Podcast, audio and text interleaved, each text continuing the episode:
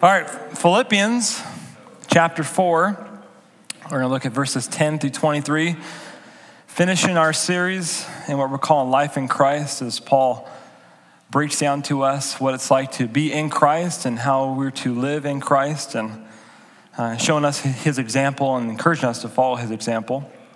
Tonight we're going to close with the study I'm calling Contentment in Christ as Paul sums up really the the drive of his life and the focus of his life, which is on Christ. And as a result, we're going to see that he has contentment in, Christ. And so let's pray and let's see what the Lord has for us. And so, Father, we thank you again, Lord. I pray as we sung in the song, Lord, that we would have a resurrected life. Lord, we have been raised with you. And now, Lord, I pray that we would experience that, Lord, as we walk with you by the power of your Spirit. Lord, that you would make your word, Lord, as it is, alive and powerful to us, Lord, that you would speak to us. Lord, we thank you for the chance to go through the Bible verse by verse, chapter by chapter, or that you can speak to us. And Lord, we know that you'll do that tonight as we submit our hearts to you. And so, Lord, pray for the work of your Spirit. We pray in Jesus' name. Amen. So you might not know this, but you could actually sport Philippians 4:13 with style. Now, part of Philippians 4:13 is now printed on Under Armour's new shoe, which is it's really all the rage. The shoe, as most of you probably know, is the Curry One, right? Curry One, which is made for Stephen Curry, outspoken Christian and an NBA superstar who plays for the Golden State Warriors. Any Warrior fans here? All right, God, God, I see a hand in the back over there. You see, people ask, can anything good come out of Oakland? And we say, well, yeah. You got Stephen Curry, Jim Laporte, God bless you, sir, in the back.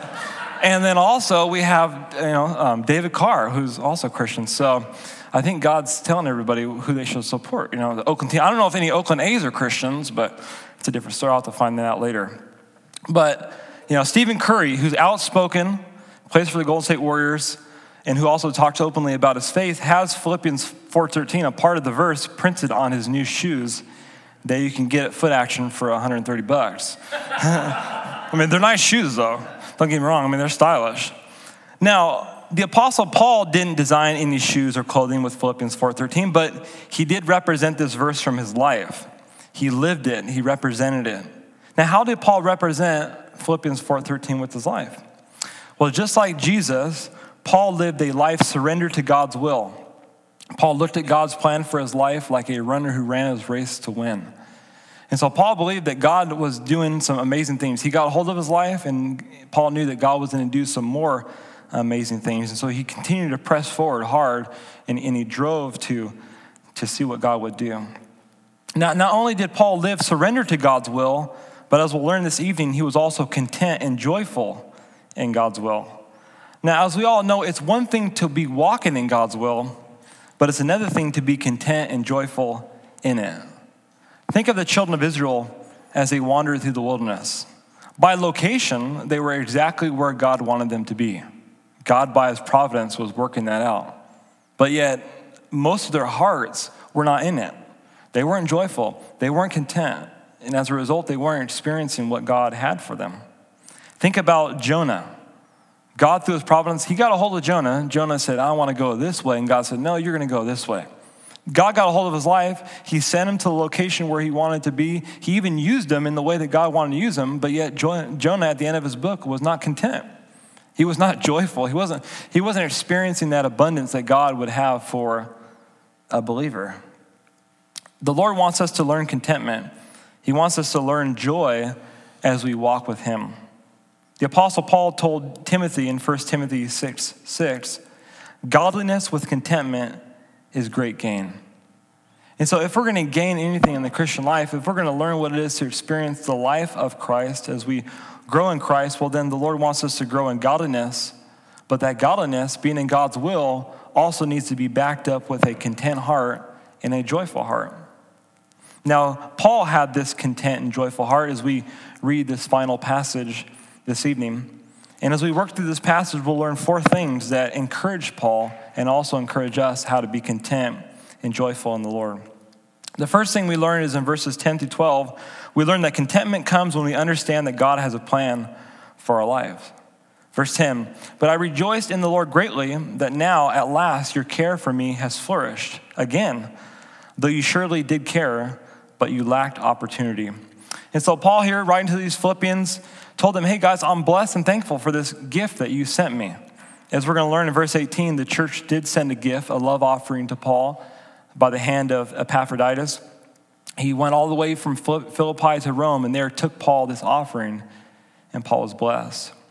He wanted them to know that he wasn't upset or bummed based on the fact that for a time they weren't supporting him.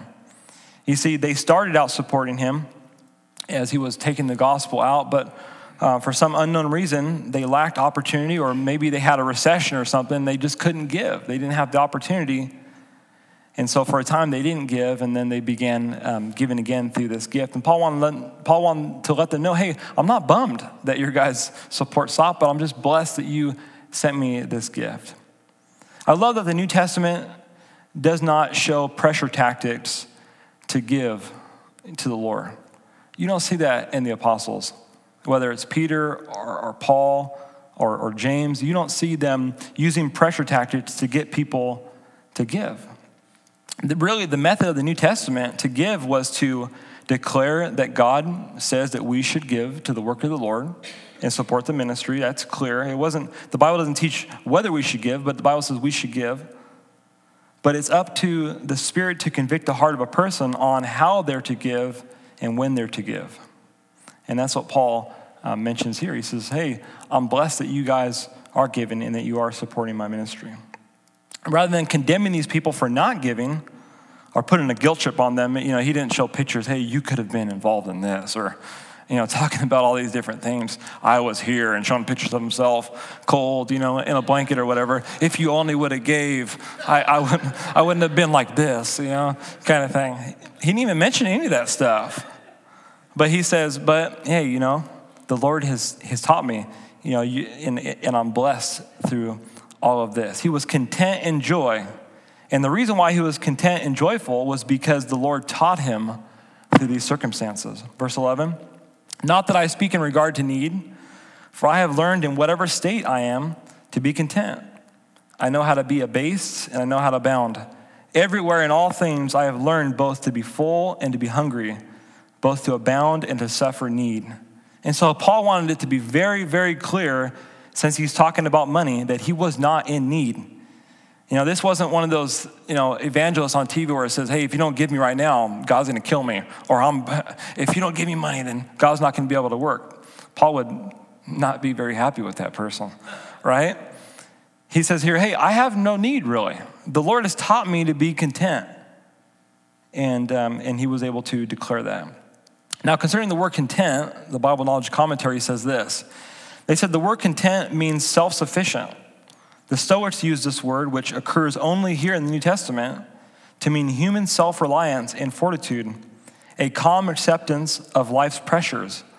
But Paul used it to refer to a divinely bestowed sufficiency, whatever the circumstances. And so Paul was content. He had a self, you know, um, not really self sufficient because his sufficiency was on God, as we'll learn. His, his strength came from Christ. But, but in a sense, he felt like satisfied the fact that God was, was providing and, and continuing to give him grace to endure the situations and circumstances that he was in. Now, as I said, this contentment didn't originate with Paul.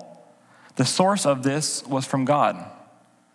You know, and Paul learned it from God and he lived it by the power of God. How did Paul learn it? Well, he learned it through God's providence in his life. God's providence is his tool to shape us, and he does that often through circumstances, right? As he sanctifies us through his word, but he uses providence as well to move us. From start to finish, Paul was God's workmanship created in Christ Jesus, as he told the Ephesians.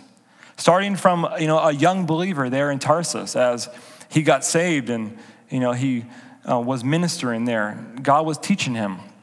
As he was in the outskirts of Damascus for some three years, preaching the gospel to Gentiles and, and, and other people and ministering and spending time with the Lord, God was shaping him and molding him. The time that he spent there in Antioch with the church, teaching on a rotation and preaching and, and ministering and having the Lord speak to his heart and call him in the ministry, was a time that God was using to shape him And finally, through his missionary journeys, the Lord was continuing to shape Paul to make him the man of grace and the man of God that he was. Through all this time, God was shaping him and making him the man that he is. And God does the same thing for you and I in our lives.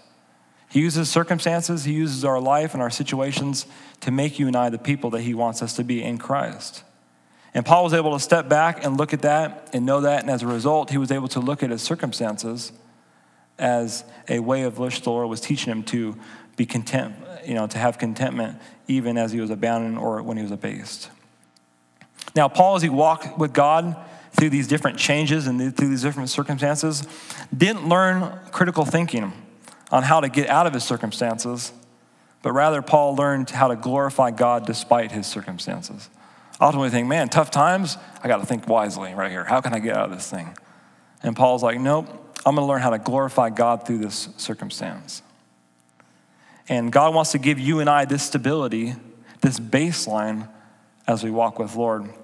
And I believe that this baseline comes only as we set our eyes on God, who is unchanging, as we set our eyes on Christ, who is the same yesterday, today, and forever. And so, whether Paul's life was changing, whether he was, you know, serving the Lord throughout Europe, preaching the gospel, or whether he was now sitting in Rome in a jail cell, he was able to stay content and also joyful because his eyes weren't on his changing circumstances around him, but on the consistency of our God and on Christ.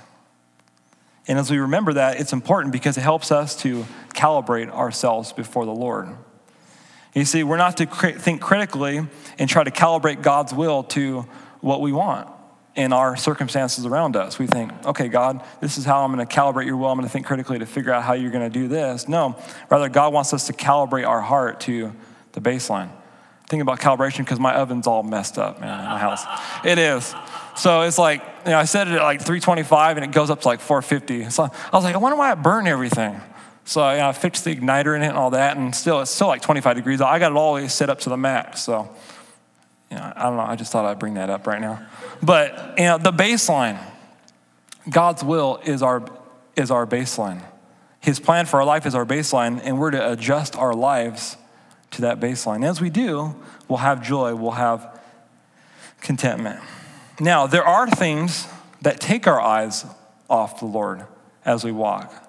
You know, as, as we walk with the Lord and we're talking about having contentment and joy, there's easy ways for the world to take our eyes off Jesus and steal our joy and help us to not be content. And those two things are, first of all, circumstances. Yes, God does allow times of blessing, but He also does allow times of buffeting. Now, I'm not saying that God is the author of evil, nor, nor am I saying that God ordains evil and suffering, but God does at times choose to allow different circumstances in our life or sufferings in order, as I said, to make us the man and woman of God that He wants us to be. Think of Joseph. I mean, Joseph has some changing circumstances in his life. I mean, he started off as his father's right hand son. You know, Benjamin was cool. He, he is the son of my right hand, but Joseph, he was the son of many colors, coat of many colors. And, you know, he was the prized son. But yet, circumstances changed as his brothers sold him to the Midianite traders, and he eventually went to Egypt, put in jail. But yet, the Lord was still working. He raised him up in the jail, and he placed him in you know, um, Pharaoh's house to be at his right hand. And Joseph understood that through God's providence, he was working because in the end, when he saw his brothers, he says, You guys meant it for evil, but God meant it for good. That's the attitude and contentment of a person whose eyes aren't on circumstances around them, but that are on God. Think about Daniel. I mean, he was taken from Jerusalem, from Judea, as a youth and taken to Babylon. But yet, in the end, he chose to stay there in order to minister, right? In his old age. Maybe he couldn't make it all the way back, but whatever the case might be, Daniel, nowhere in his book, when you read his life, do you see him always complaining about his circumstances. He was using his circumstances to glorify God. Now, this understanding totally contradicts and is contrast to the health and wealth movement. They teach that you need to control your circumstances. And the way that you control your circumstances to make yourself more physically healthy or to be more you know, materially prosperous is by faith in God. And so, who cares about God's providence that He's in control, shaping us I'm going to shape my circumstances. And it contradicts what the Lord wants to do. Paul was able to learn contentment even as he walked with the Lord. Another way that we have our joys stolen from us and contentment taken away is by looking at others around us and not keeping our eyes on Jesus. Listen to what uh, Jesus told Peter in John 21 18 to 22. Here's what Jesus said He says, Most assuredly I say to you, when you were younger, you girded yourself and walked where you wish. But when you're old, you will stretch out your hands, and another will gird you and carry you where you do not wish. John says, This he spoke, signifying by what death he would glorify God. And when he had spoken this, he said to him, Follow me. Now, the, uh, now the beloved disciple of this book, John, um, Peter turns to and, and then turned around. He saw this disciple whom Jesus loved and says, What about him? And the Lord says, If I will that he remain till I come, what is that to you? You follow me. And so here Peter's walking with Jesus, and you know, the Lord turns to Peter and says, Hey, Peter, when you're older, you're going to die for me.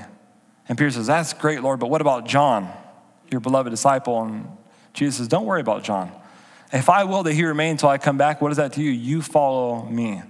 Don't look at John. Don't look at other believers. Asaph, the psalmist there, the book of Psalms, looked at the world around him. And as a result of that, his joy was stolen from him. He almost stumbled, he said, as he began to question God about why the wicked of the earth were prosperous and yet he was suffering.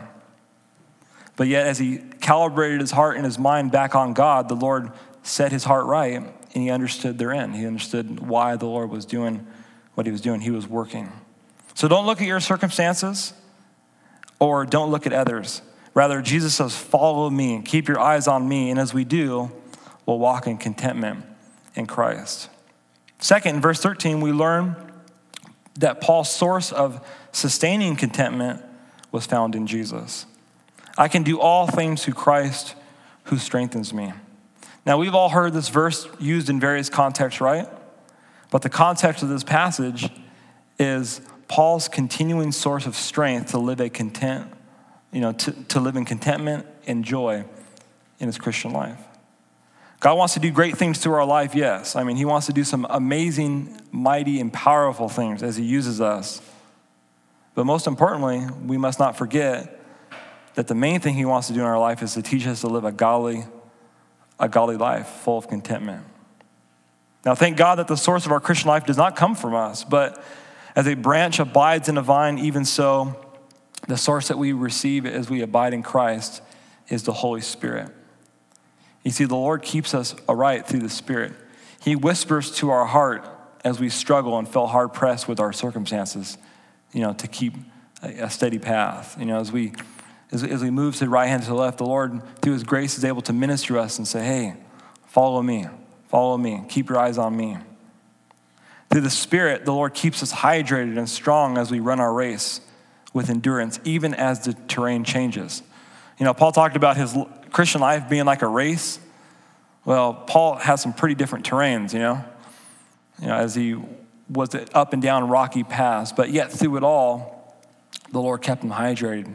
He kept him strong, and he kept his eyes on, on the prize on Jesus. Third, in verses 14 through 19, Paul learned contentment by having a proper view of money. Verse 14, nevertheless, you have done well that you shared in my distress.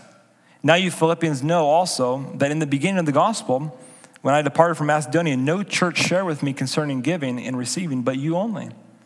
But even in Thessalonica, you sent aid once and again for my necessities. Not that I seek the gift, but I seek the fruit that abounds to your account. And so Paul encouraged these believers for their generosity. He was, he was praising the Lord for it. These saints were partners with Paul in the ministry, beginning from his journeys in Europe. As Paul went throughout Europe, starting with Philippi, they were supporting him and they were um, encouraging him in this work. Even when he was in Thessalonica, among these believers, the Philippians were, were still giving in supporting Paul so he can minister to other churches, to other believers. Now, notice Paul's joy was not so much in the gift of, this, of these believers, it wasn't in the material blessing. After all, he says he's full in the next verses, as, as we'll see. But his joy was in the fact that they were partnering, partnering with him in the ministry and thus sharing the fruit and rewards that God was doing. And so, if we're to be content in life, we need to have a proper understanding of money. Money, yes, we need it to survive, right? But money is a way that we also serve God and use it correctly. This begins by supporting the local church, which is focused on preaching the gospel and equipping the saints for the work of ministry. The Bible encourages us that a worker is worthy of his wages, and, and by us giving helps us to support those who do the work of the Lord so they can continue to do the work of the ministry on a daily basis and also provide to you know, have a building like we have here to be able to do work. But also allows us to be freed up to equip others for the work of the ministry as the Lord sends us out back out as missionaries to affect wherever we are. And Paul was excited about that. He says, Hey, I went to you know, Thessalonica and you guys were giving, in, in a sense, it was like you guys were with me. You guys are actually sharing in that fruit. You guys are actually sharing in that great work that God did because you were given to support me so I can continue to do that work. Verse 18 Indeed, I have all and abound. I am full, having received from Epaphroditus the things sent from you a sweet smelling aroma, an acceptable sacrifice, well pleasing to God. So, once again, Paul talks about this blessing of their offering. It was brought to him by the hand of, of Epaphroditus. He took it all the way from Philippi to Paul in Rome. But in this verse, Paul gives us another way to look at our money. Not only can we serve God with our money by supporting the ministry, but we can look at our money as a way to worship God. I'm told that the Greek term fragrant offering that pleased God is also used in the, in the, in the book of Leviticus in the Septuagint which is the Greek translation of the Hebrew scriptures. And so at one point in the history of you know, Israel, most people didn't speak Hebrew, but most people spoke Greek as Alexander you know, conquered most of the known world and Greek became the known language. Well, in order for people to have the scriptures, they went and translated the Hebrew Bible into Greek. And as they were reading the book of Leviticus, this verse, this fragrant offering, is the same term that Paul is using here. So, in a sense, as the children of Israel brought these offerings to the Lord, you know, these grain offerings, as they went up to the Lord, it, it pleased the Lord. As they brought an animal from the herd or from the flock and set it on the altar, in a sense, it was offering up to the Lord. And so, in the same way, as we give to the work of the Lord, it's an acceptable sacrifice that pleases God. It's not just giving because we have to, it's giving because it's a way to worship the Lord. So we worship the Lord with our lives through godly living. We worship the Lord through our lips, our, our lips with, you know, praise and, and prayer. But we also have an, a, an opportunity to worship God through our giving as we worship the Lord in that way. And so Paul had this proper understanding, and he was able to encourage them in it. Verse 19, and my God shall supply all your need according to his riches and glory by Christ Jesus.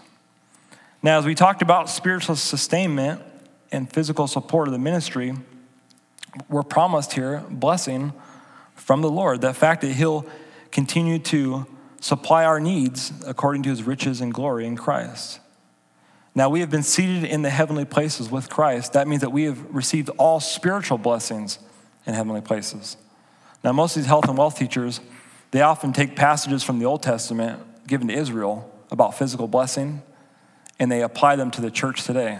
And they say, well, look, in the Old Testament it says this yes, God did promise the children of Israel under the law that if they obeyed him, he would open up the skies of heaven, he would, he would bless them physically and also spiritually.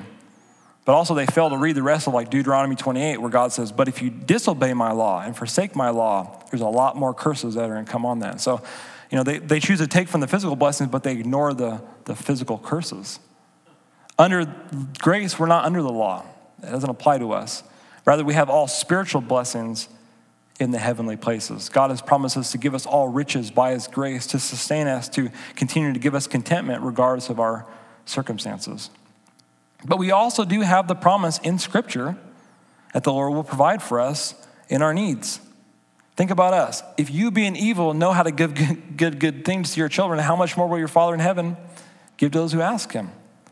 If we see our children in need, will we not provide for them? Well, how much more will our Heavenly Father provide for us?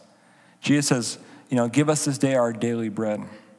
Now, it's been rightly said God will not give us our wants, but He'll give us our needs. And if we pray for something and we don't get it, well, then you probably don't need it.